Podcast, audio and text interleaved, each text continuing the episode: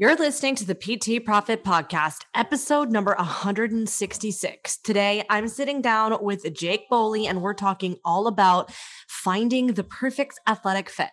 Are you ready? Let's get started. Hi, I'm Beverly Simpson, former fitness manager turned online personal training business owner. And this podcast is where smart fitness professionals, including trainers and clinicians, discover how to increase client performance in movement, package and position their products and services, and get out of their own way so that they can increase their revenue to live a life that they love without sleazy sales. Welcome to the PT Profit Podcast.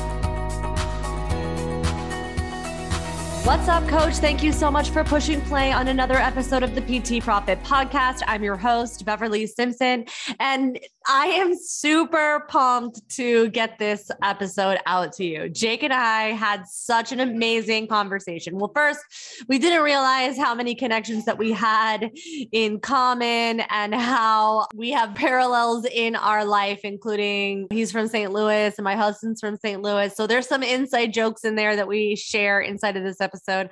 Honestly, it was such a fun, really passionate and educational, entertaining podcast. Jake is the founder of That Fit Friend, a training, shoe, and apparel resource, a certified strength and conditioning specialist. He's now based in Denver, Colorado, but came from New York, which is where I live.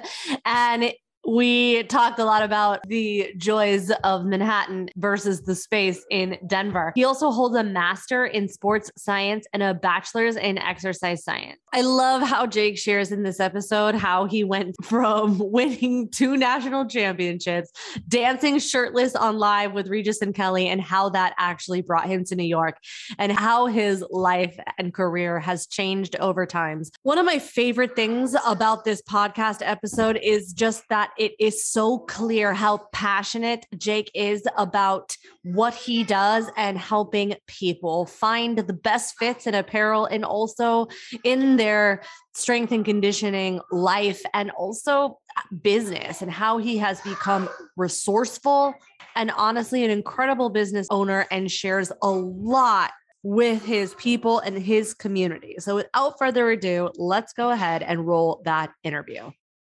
What's up, Jake? Thank you so much for joining me on the show today. How are you? I'm good. Thanks for having me. It's a beautiful Tuesday here in Denver.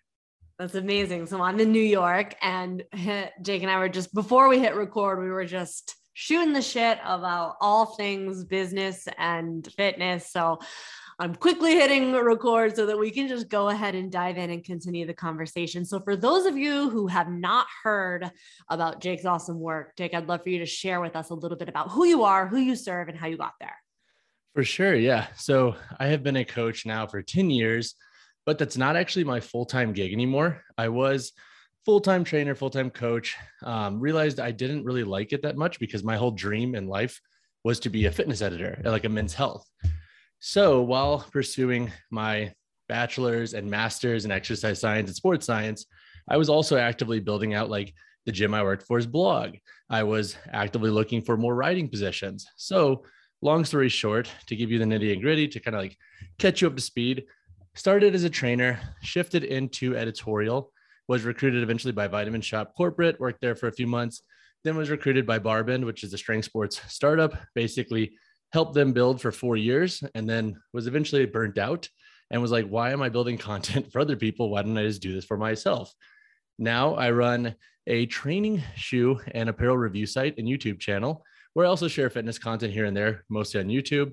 Um, and I still coach clients on the side, but my main babies are the site and the channel. I think those are the best platforms for growth. And that's kind of what I'm most passionate about. I always wanted to dive into some form of design work and stuff and i we could dive in and unpack that later because i mm-hmm. as a mm. kid that was kind of beat out of me by my dad and uncle but um, it's mm. kind of cool like coming full circle and now working that editorial side blending fitness and then blending this like subconscious like design work and dream that i've always kind of had so it's like really right on the money for my niche and it's taken a long freaking time to find it but that's what i'm doing these days that's amazing that's amazing. Okay, so I want to dive a little bit into into you said you're focusing on YouTube mm-hmm. and mm-hmm. the website. So can you share you started to share before I hit record because I was like let me hit record. Can you share a little bit about why you specifically picked these platforms?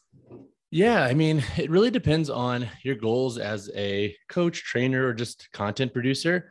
But in terms of building, I think, a fruitful business, especially one that can stand the test of time and not rely on algorithm changes and whatnot, YouTube and Google are much more consistent. Like, obviously, there are a bunch of algorithm updates here and there. Like, they do big updates. Like, I believe it's quarterly for most um, Google crawls, and then YouTube is obviously owned by Google. So, a lot of the ways you search on both of those platforms are very similar, but the changes aren't so drastic. It's not like Instagram where for months you could be taking off and then all of a sudden they tweak something and you're dead. So that is why I like those platforms. And in regard to like what I do for like reviews, those are the platforms where you can build the best organic traffic, the best organic leads in regard to folks reading your content. And then that in the long term can be easily scaled just by building onto it. It's like with anything, it's like a snowball effect where it's like it's very tough to get started when building a site and been building a YouTube channel. But if you can kind of weather those first like six to 12 months of suck and like realizing like this is not going to make any money, like it's it is what it is. But then like you keep building, you keep amassing like this volume of content.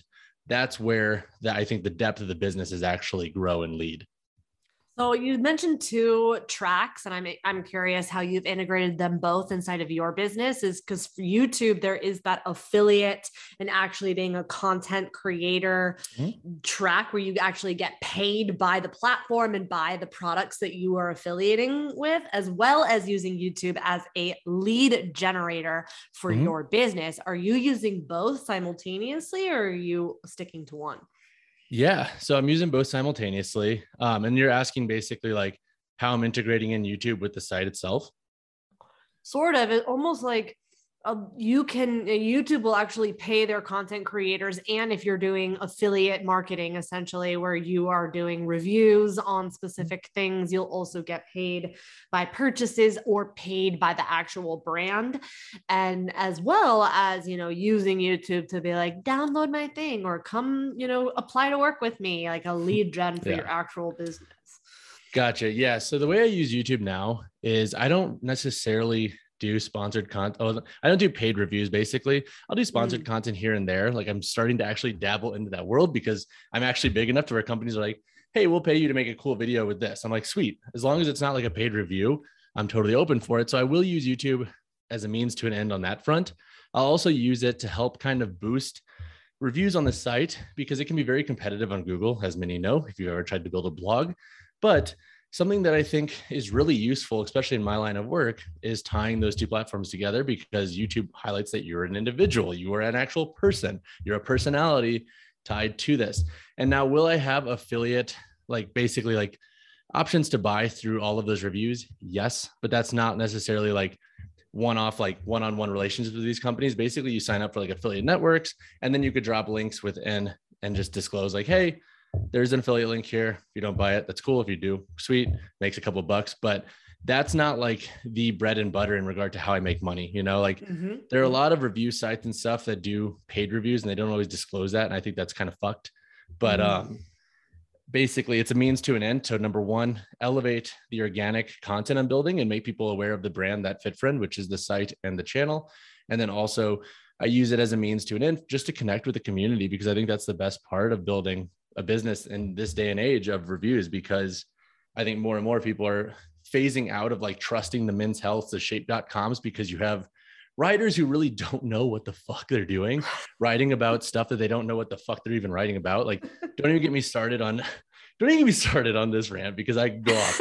But, but um, to, to answer that, basically it's a, it's a means to an end to really help build the personality of the brand and just to connect with more folks in the community. Like I don't rely on YouTube money by any means, and I never want that to be the case. I don't like to rely on social media for money, um, mm. but it is a nice little like decent bump every month. But it's not like a make or break for the business, so to speak. Love it. Okay, so can you share a little bit, uh, share with us about the Fit Friend, which is the site? So tell us a little bit about what the site is, what your intention was when you first started to create it, and how how did you how did you make that leap? Yeah. So when I left Barbend, I actually had no intention of starting that FitFriend. I was like, I was so burned out of that style of content. Um, and I was like angry all the time at that job towards the end of it. And I couldn't figure out why. Lo and behold, it was because like I was giving all of my energy and creative energy to somebody else and not doing it for myself.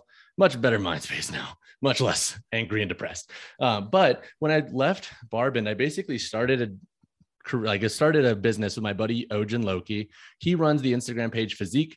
If you are plugged in at all in the fitness world, you've probably seen like his pink drawings, like the pink guy. He like has no face. He's like whatever the science driven guy. And um, yeah, we started a business. We had this idea of like starting this like cool like subscription training and nutrition service. And long story short, it like crashed and burned after like six months. It was very difficult to do. Um, it's still alive and it's still a little bit of but it's very much like we don't sink any time and energy into it. Him and I had very different visions. Love the man to death, and it was such a great experience. But I started like basically chipping at that FitFriend in the meantime while I was doing that with him, just like very passively writing an article or two, maybe three a week.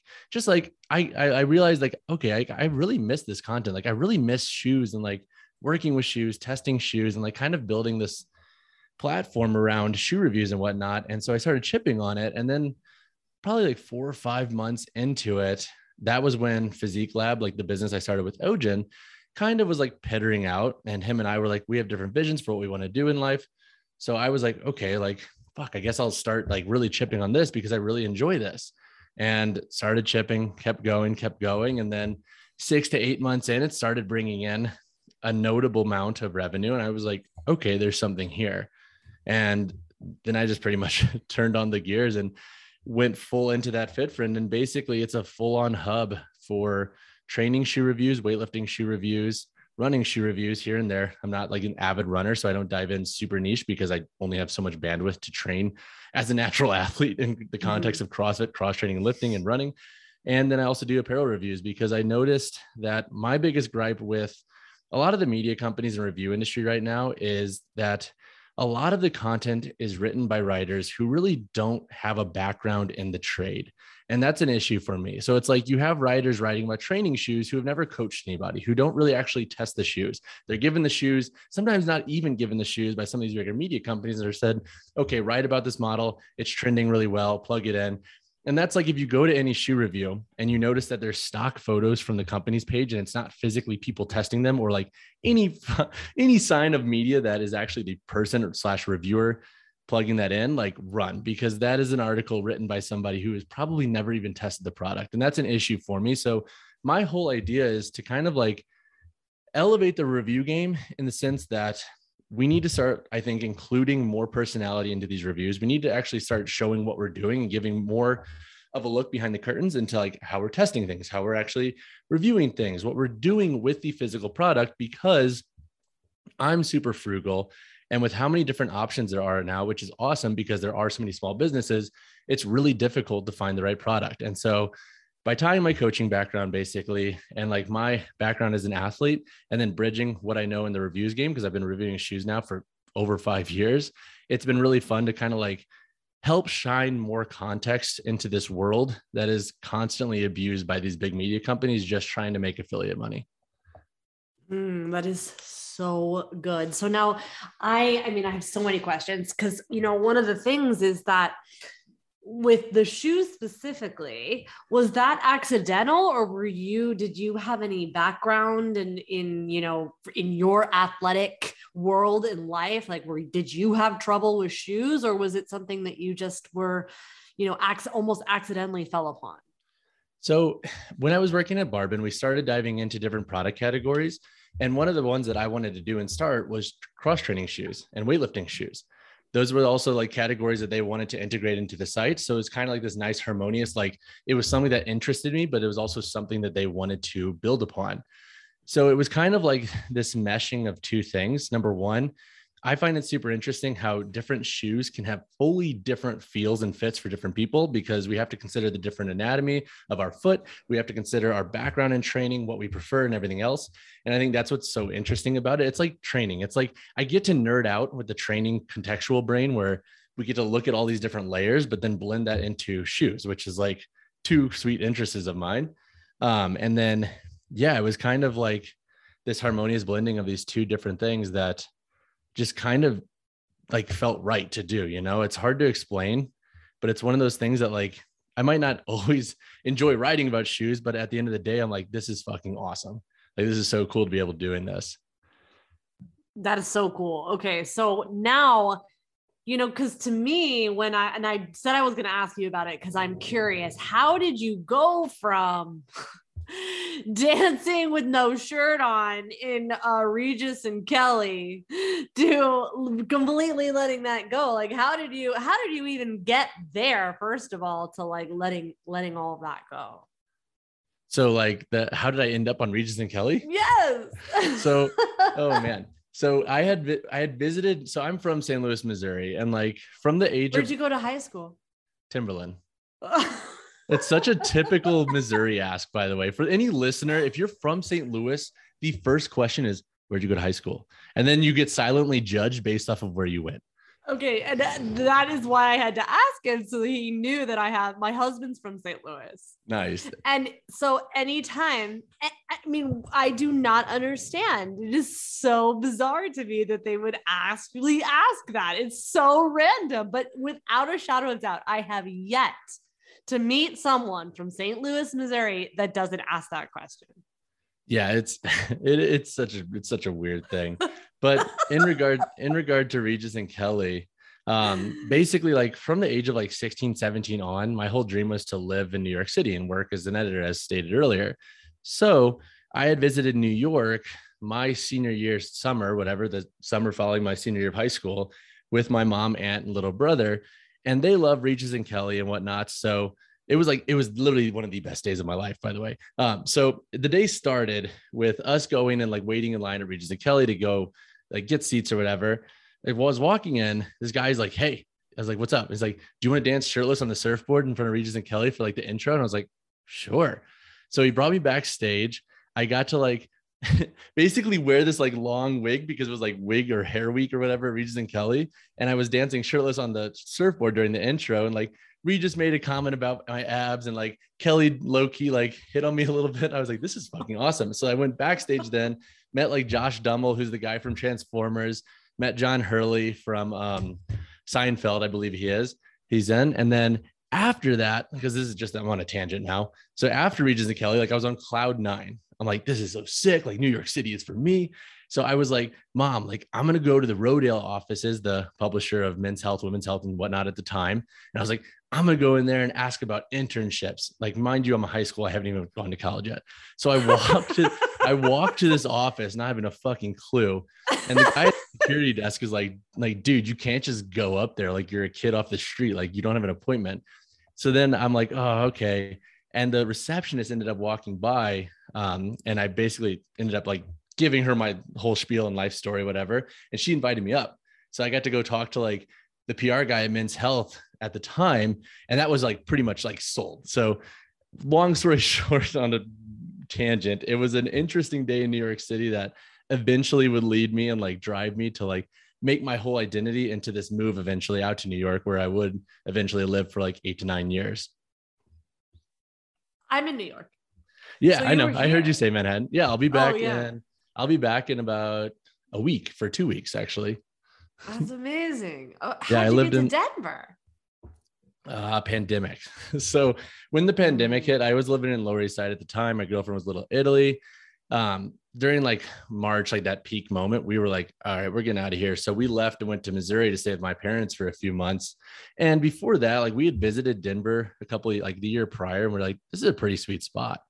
So kind of having those few months of separation from new york kind of helped us realize like okay why are we spending this much to be trapped in an apartment? So we kind of like made that pivot and left because paying two thousand dollars for three hundred so square true. feet is no bueno. And like also, I was starting a business at the time too. So I was like, I don't want to start a business in New York where I can't be social, where I have all these restrictions. So it was a lot easier to like be like, let's try out Denver for a few years and see where we go from there. I miss New York, but at the same time, I only miss the social aspect. I don't miss the prices and everything else. I like to go out and party. So I like that aspect and I miss that aspect, but I'm not necessarily like wanting to be back so soon if I don't if I'm not necessarily working there. You know what I'm saying? I do. I do know what you're saying. So I live, you know, I live in Westchester. So I'm not, I'm in nice. New York. I'm no longer, yeah, I'm no longer in Manhattan, although I went there for an event and I, yeah, I miss it. I miss it too for the same reasons. But also, yeah. I la- that's why I was laughing because it's so true. You pay so much money for a corner. Yeah. I literally so, paid. I still one of my biggest regrets. I should not have paid my rent during the pandemic times because we weren't even there for four months, and I paid over eight thousand dollars in rent, and I wasn't even living in the apartment. I'm like, I should have just not paid. Like, what would they have mm. done? Mm. I mean, like my landlord was so sketchy. Like, it wouldn't have mattered.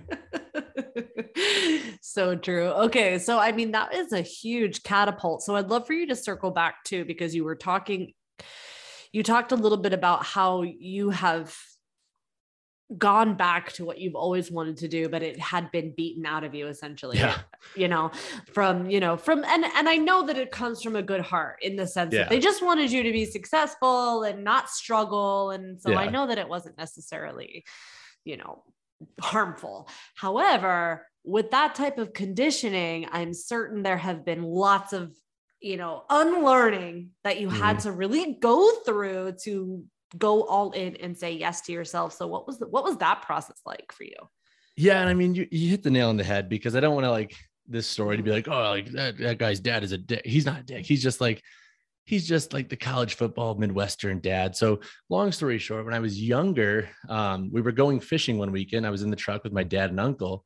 And I was like, oh, like they were asking us like what we wanted to be when we wanted to grow up. And I was like eight years old at the time. And I was like, oh, I, I said I want, and like, what, what do you want to be? I was like, oh, I wanted, I said I wanted to be a designer. And like, for like what? Like spaceships and stuff, like something cool. And I was like, no, like for like clothes and shoes and stuff. And like, they both were like, what are you, a sissy? Like, that's like, what are you? and so like in my, in my like animal man head from the Midwest, I'm like a fucking kid. I'm like, well, no, I don't want to be a sissy. Like, I want to be like, I want to do manly things. So it took a while, I think, to kind of like unpack that and realize that and i actually like didn't really sit on that until about a year ago when i was doing this and i was like making money doing it and i was like fuck you guys because it like took me a minute to be like wow like this is probably what i've wanted to do for so long or at least like the industry or world that i wanted to play in for so long and i didn't realize at the time that i kept getting drawn back to this world probably because of like some deep rooted want from earlier on in life that i just probably hadn't really come to fruition with or realized until I was actually in it making money and like had some time to slow down and really think about like what am I actually doing in my life? Am I enjoying this? I am enjoying this. Why am I enjoying this? And um, kind of unpacking some of those aspects that I feel like a lot of us get in our heads as kids about from our our elders. Yeah. Yeah. Sure. Sure, sure, sure. So when you so you said that you have now like in your reviews you've been able to integrate the the design components. How specifically? Yeah, I think there are always areas in different shoes where it's like I, I, try to recognize the context behind the construction of it. And it helps that I've reviewed so many shoes because it just gives me such a breadth of context of different fits, feels, different materials basically used. And while it's like obviously I'm not a shoe designer, I'm not as like prowess around the shoe as like a true hype beast who like this is like their whole life and they've been doing it for literally 20 years it's really cool being able to identify like the different layers of context where different shoes fit and like also giving suggestions to companies when they do ask about creating better models. And that's happened on a few occasions where they're like oh like what do you think? And i'm like well this material is okay. It ripped here because of this movement. Like this movement, I think could be an issue for some folks. And lo and behold, that's usually what you'll see in like other users' reviews. So it's really cool, like having that depth of knowledge. And that's also my gripe with other review sites where it's like they build this like best cross training shoe roundup. And it's like you have a writer who hasn't tested every shoe. How are you actually going to make any suggestion on the performance design and whatnot of the model if you have no depth of knowledge into these other shoes? So being able to like give suggestions and also just call out specifics on different models is kind of like my way of implementing that level of almost design without having to physically build shoes because I have looked into that and it's very expensive. It's like mm. five to 10K for just a prototype. And that is potentially including reiterations, sometimes not. And with like supply chain issues now with this day and age, like I just don't think I'd want to go into that industry yet. I will eventually, I think, but it will not be soon. Mm. You know, so you mentioned it's very interesting because you were very passionate and mentioned the fact that if you are reviewing the shoe, you have to have context to know exactly you you have to review the shoe, feel the shoe, experience the shoe. Yeah. Do you feel the same way about designers? Like, do you think that designers need to be lifters if they are designing lifter shoes? Absolutely. A hundred, uh, one hundred percent. And like my favorite example from the last couple of years of this is like the Nike Savaleos. They're Mm-hmm. a weightlifting shoe. They have a lower heel height, 0.6 elevation. So they're marketed as like this kind of like hybrid shoe where you get a little bit of elevation, you get like that weightlifting shoe fit and feel, but it's a slightly more like compressive insole in some ways. So it's not as like sturdy or stable as like a Romaleo or a Legacy Lifter too. So you can use them, quote unquote, in some cross training, uh, cross training workouts if you want. And my favorite example is like when that shoe launched on Nike's product page, it had like people like doing like curls with like bands and stuff. And I'm like, what are you doing? Like, this is a weightlifting shoe. Like, can you not show a squat, a clean, like literally anything else? Like anything besides a home workout with some freaking bands, because that makes no sense. So mm-hmm. my my my gripe is always there. Like there are smaller companies who really nail it. And that's why I love some of the smaller companies that are emerging in the cross-training shoe and weightlifting space because they are people like you and myself who are just so integrated into fitness and it's like their full passion. But then you have bigger companies like the Nikes and stuff where it's like, all right, like I get weightlifting shoes aren't your bread and butter and they probably don't make you that much money, but like, can you at least hire somebody who has a fucking clue? Like it makes no sense. Like it makes no sense at all. So I don't think every company has that issue, but there are definitely some of the larger companies who I think take it for granted. Um, like some of the spec- specificity that comes along with one strength sports, but then also the biomechanics that come along with those sports in regard to how those shoes are going to interact with training. I also think that the larger companies, for better for worse, is that you know they have the burden of of influence and a mm. great responsibility to the people who are paying attention to them. And if they're not, if they're discrediting discrediting it or not valuing that type of influence that they have on the marketplace, then it it reflects in things like this because then people, you know, people they they have authority and they don't have to spend the time building it up because it's already assumed, which is Yeah. unfortunate.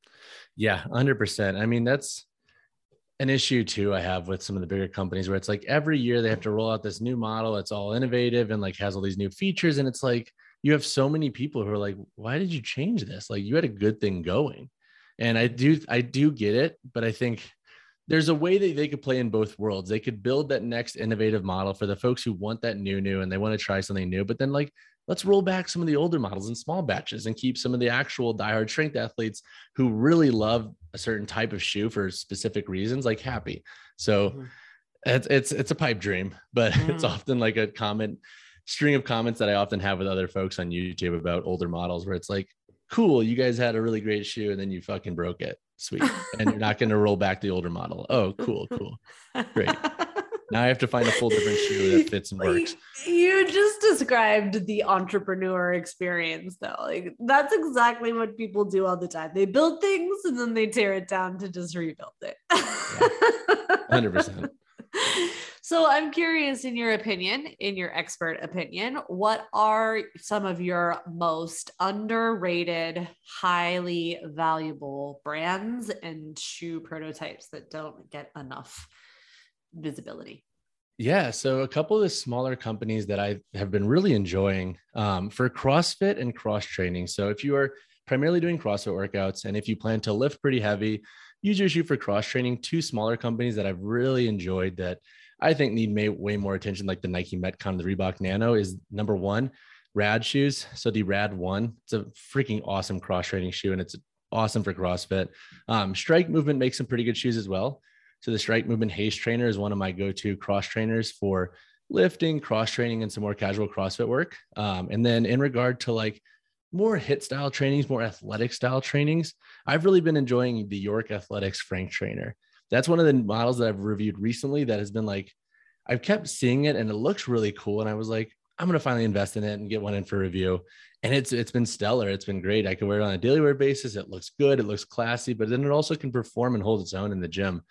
Um, so those are three smaller companies that I think are definitely worth looking into. And like there are so many more. And if I go to my YouTube channel, I would probably list like six more models that I'm forgetting.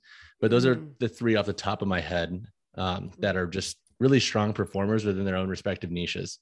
Love that. Uh, so I'm also curious on your thoughts about this. You know, I remember training back in the day where it was this whole movement about training without shoes. Oh God. so so all right, go ahead. Let me hear it. No, that's it. No, that's it. So I'm just curious your take on this idea. And then that was when the toe thing came out. Uh, yeah. Yep. yep, yep, yep.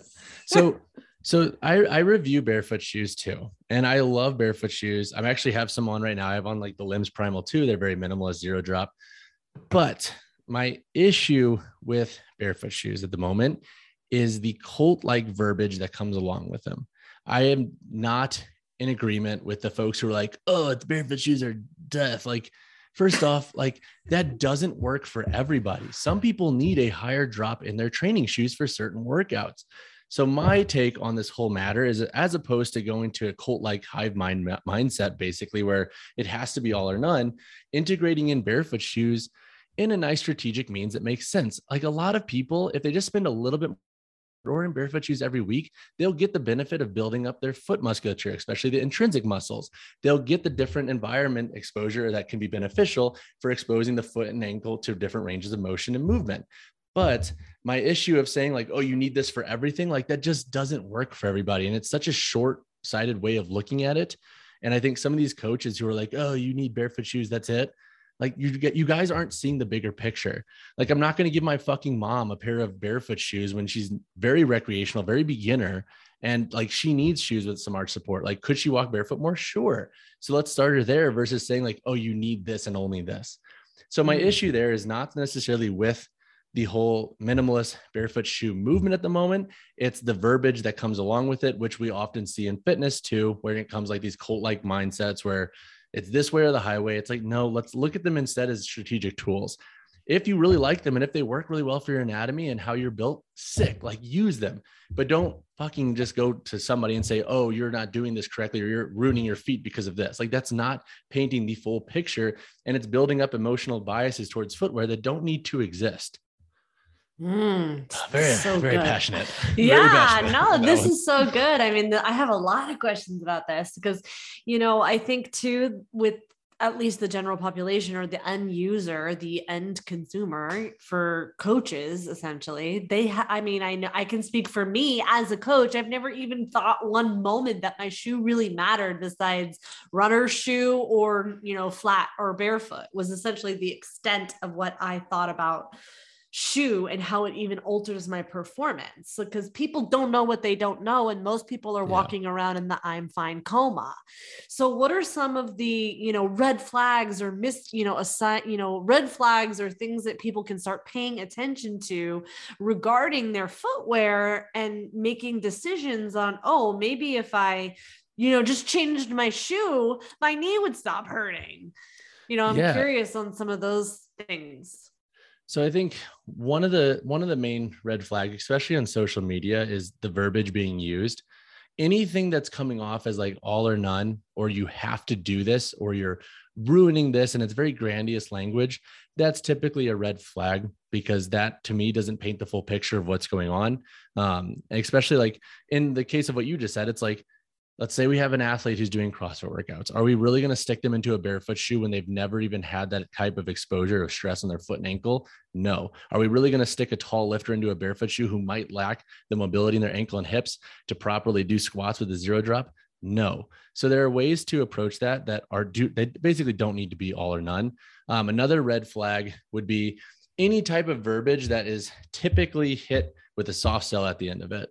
So a good example here, and like I'm not going to name drop, are people who push barefoot shoes so heavily, and they're like, "This is like all the benefits, and this is why you need it for everything." And then it's like, "Oh, I realize like this company's paying you on the back end. Of course, you're pushing Vivo barefoot to be primal and all that fucking bullshit.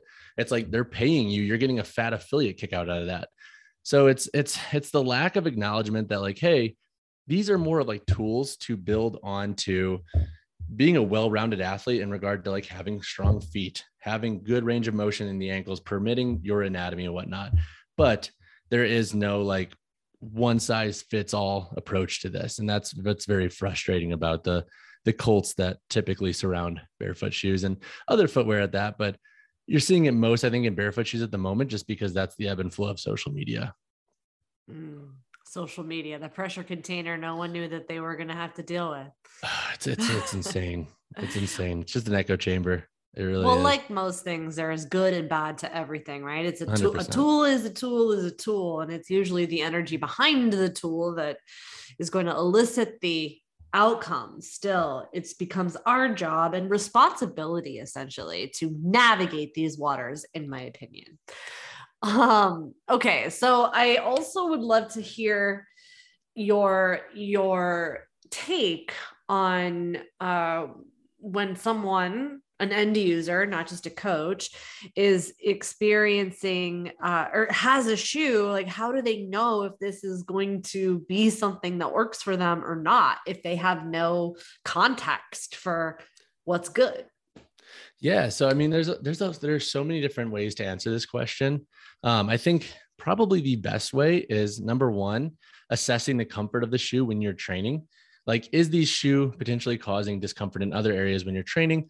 and is it comfortable for your foot basically like do you feel like you have to sacrifice your comfort for the way the shoe is fitting if so then exploring other models might be really important when a company builds a shoe there are like hundreds of last constructions that they basically try to pick from. And basically, the last construction is the mold of the shoe.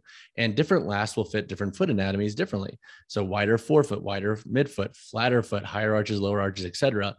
They're all going to basically interact with your foot differently. So when you have athletes who I think like try to force their foot into a style of shoe, and like a good example here would be like somebody who loves like Nike Metcons mm-hmm. and like they work for them, they perform okay with them, but they do have some discomfort in that model, but that's just what they know. That would be a good example of like somebody who'd be like, okay, maybe you should try like a different last construction that might align with your anatomy a little bit better. Um, so comfort can be a great way of looking at that. And then also, if you do want to like do some A B testing, going into a store and literally putting on two models that you might be looking at on one on each foot and like doing a nice little walk test, doing some squats, doing a couple of like jumps, whatever it might be, some lunges to see, okay, can I feel a visible difference here in between like the outsole, midsole, how the shoe fits and how it's allowing me to move? Because if you can notice that difference, then cool, you now have a suggestion of the type of shoe that would work best for you. And then once you can kind of nail down these similarities between different types of shoes that work well. For example, like if you need a shoe that has a little bit of arch support and a wide forefoot, you now know what models to kind of explore and look into as you dive deeper into your search. And then obviously outside of comfort and just um, assessing, like doing some A/B work and seeing what works best for you and recognizing those similarities, whatever shoe allows you to perform your best. And that circles back to like gripe with barefoot shoes, where it's like I'm not going to tell an athlete who's crushing their training with a training shoe to rock a barefoot shoe when we're seeing like noticeable gains. They're not having any issues with their footwear. They're noticing that their performance is increasing. Like, if you're performing well, if things are moving in the right direction, then likely you don't need to change anything just yet. Mm, how that's so good. I'm curious, you know, even with your tool, you know, or with your with the tip on, you know, different shoes for different feet to assess performance, have you noticed any type of impact on the discrepancies between, you know, uh, the, the different feet? Like for example, you know, like the different um you know, one shoe is going to feel better on a different foot because we're not symmetrical.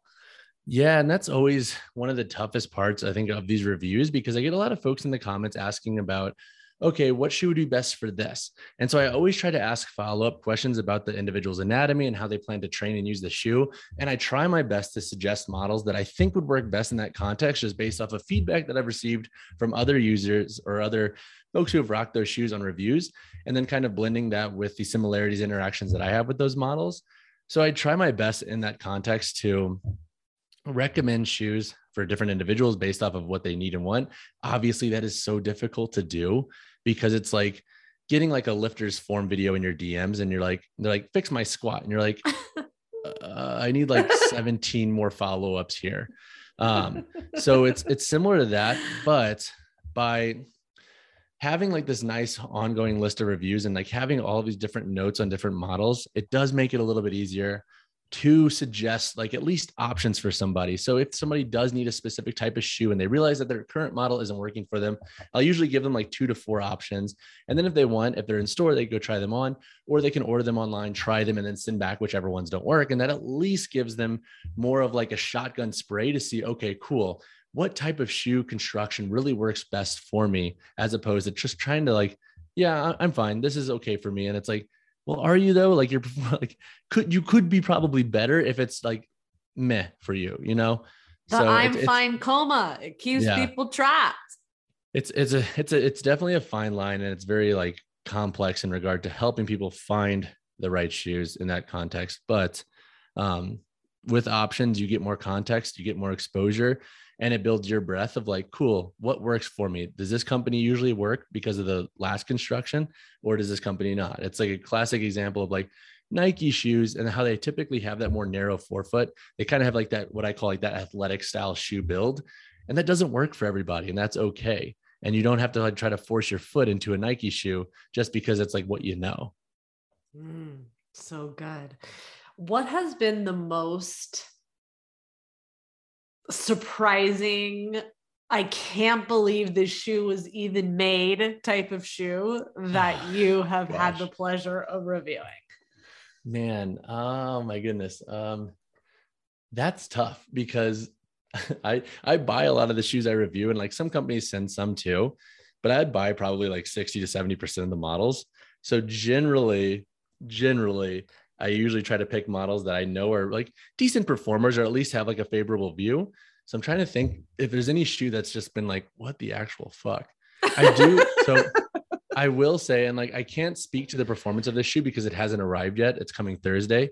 I did buy a pair of the APL um, tracer models. It's a $250 training shoe.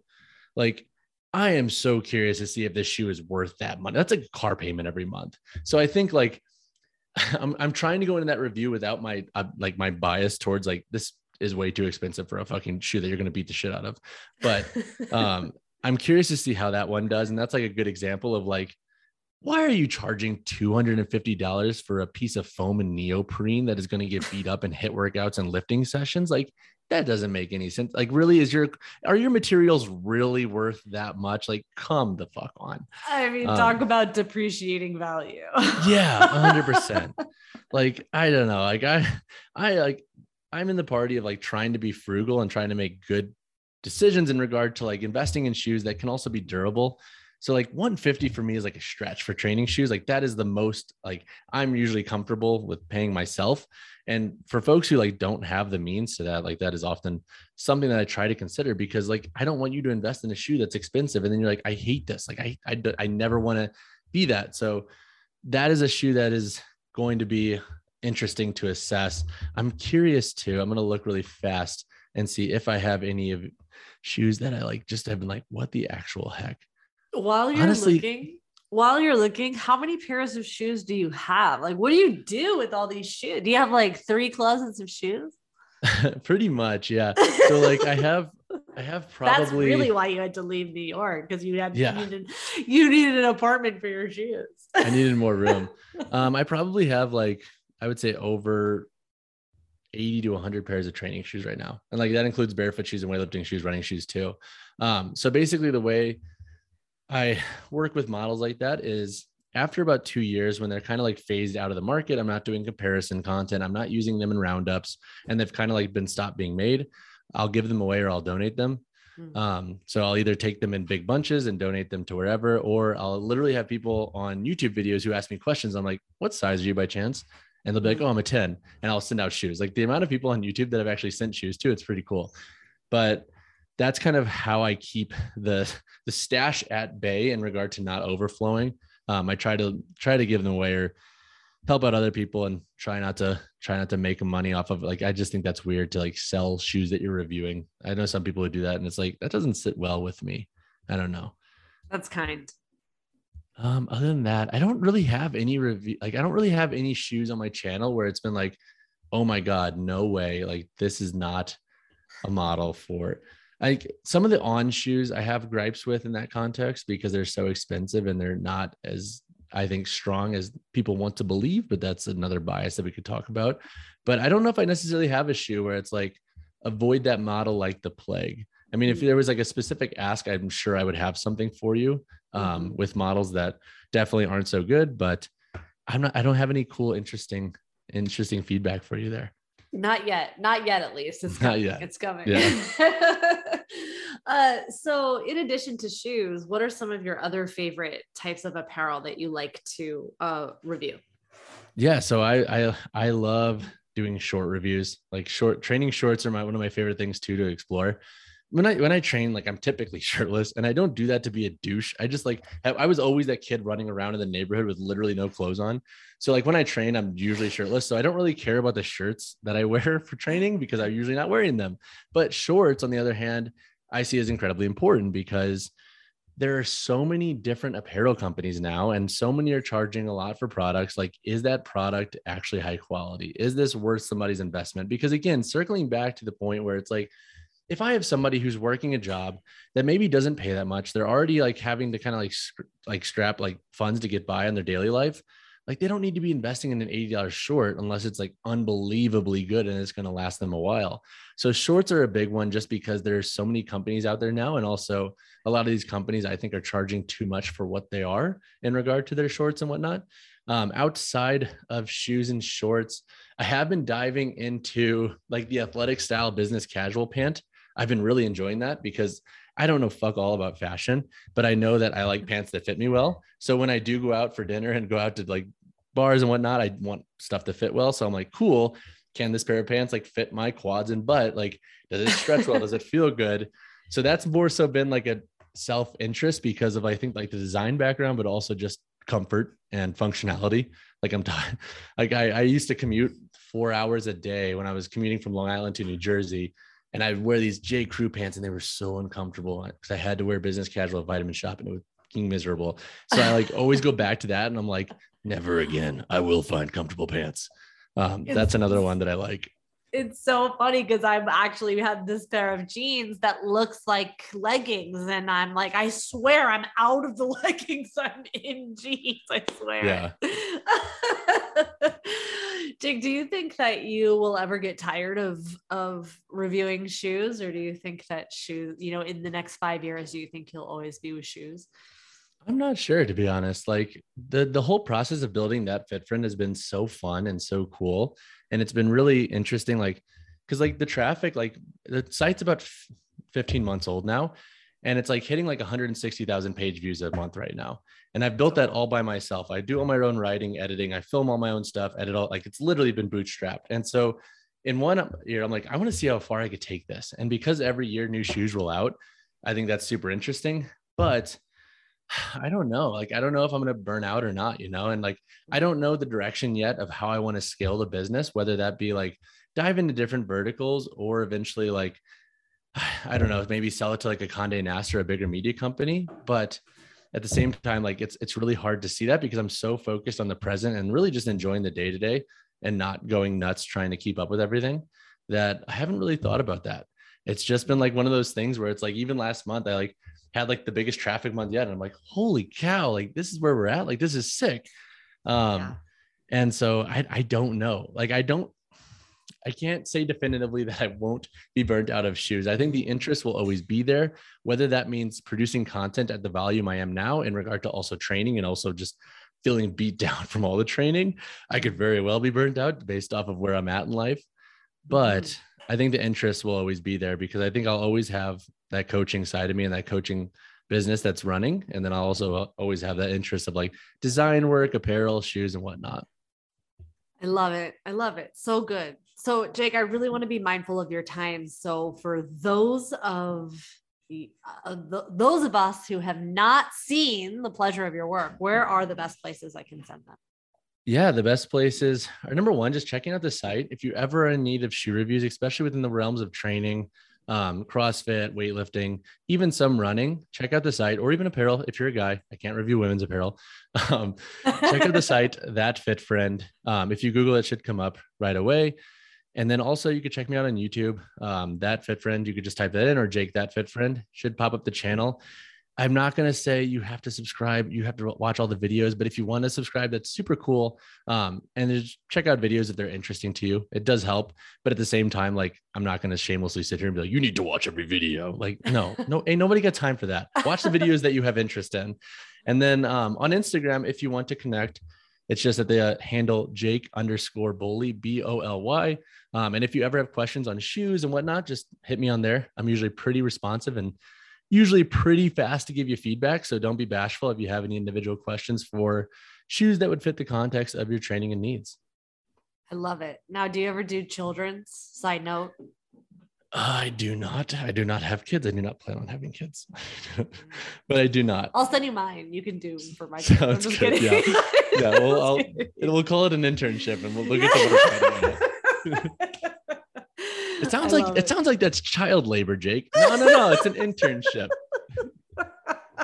I love it. I love it. All right, Jake, thank you so much for hanging out with me today. I really appreciate it. Thank you for having me on. Thank you for listening to the PT Profit Podcast.